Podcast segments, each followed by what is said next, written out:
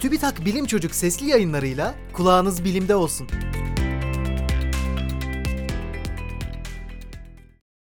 Juno uzay aracından yeni görüntü. 2016 yılından beri Jüpiter'in yörüngesinde dolanan Juno, yıllardır hem gezegeni hem de uydularını yakından incelememizi sağladı.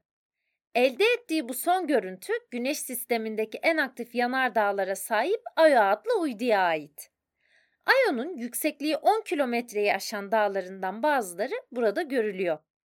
Görüntüyle önceki veriler karşılaştırılarak yanardağlardaki değişimin incelenmesi, neden bu kadar aktif olduklarının öğrenilmesi ve parlaklıkları ile sıcaklıklarının ölçülmesi amaçlanıyor.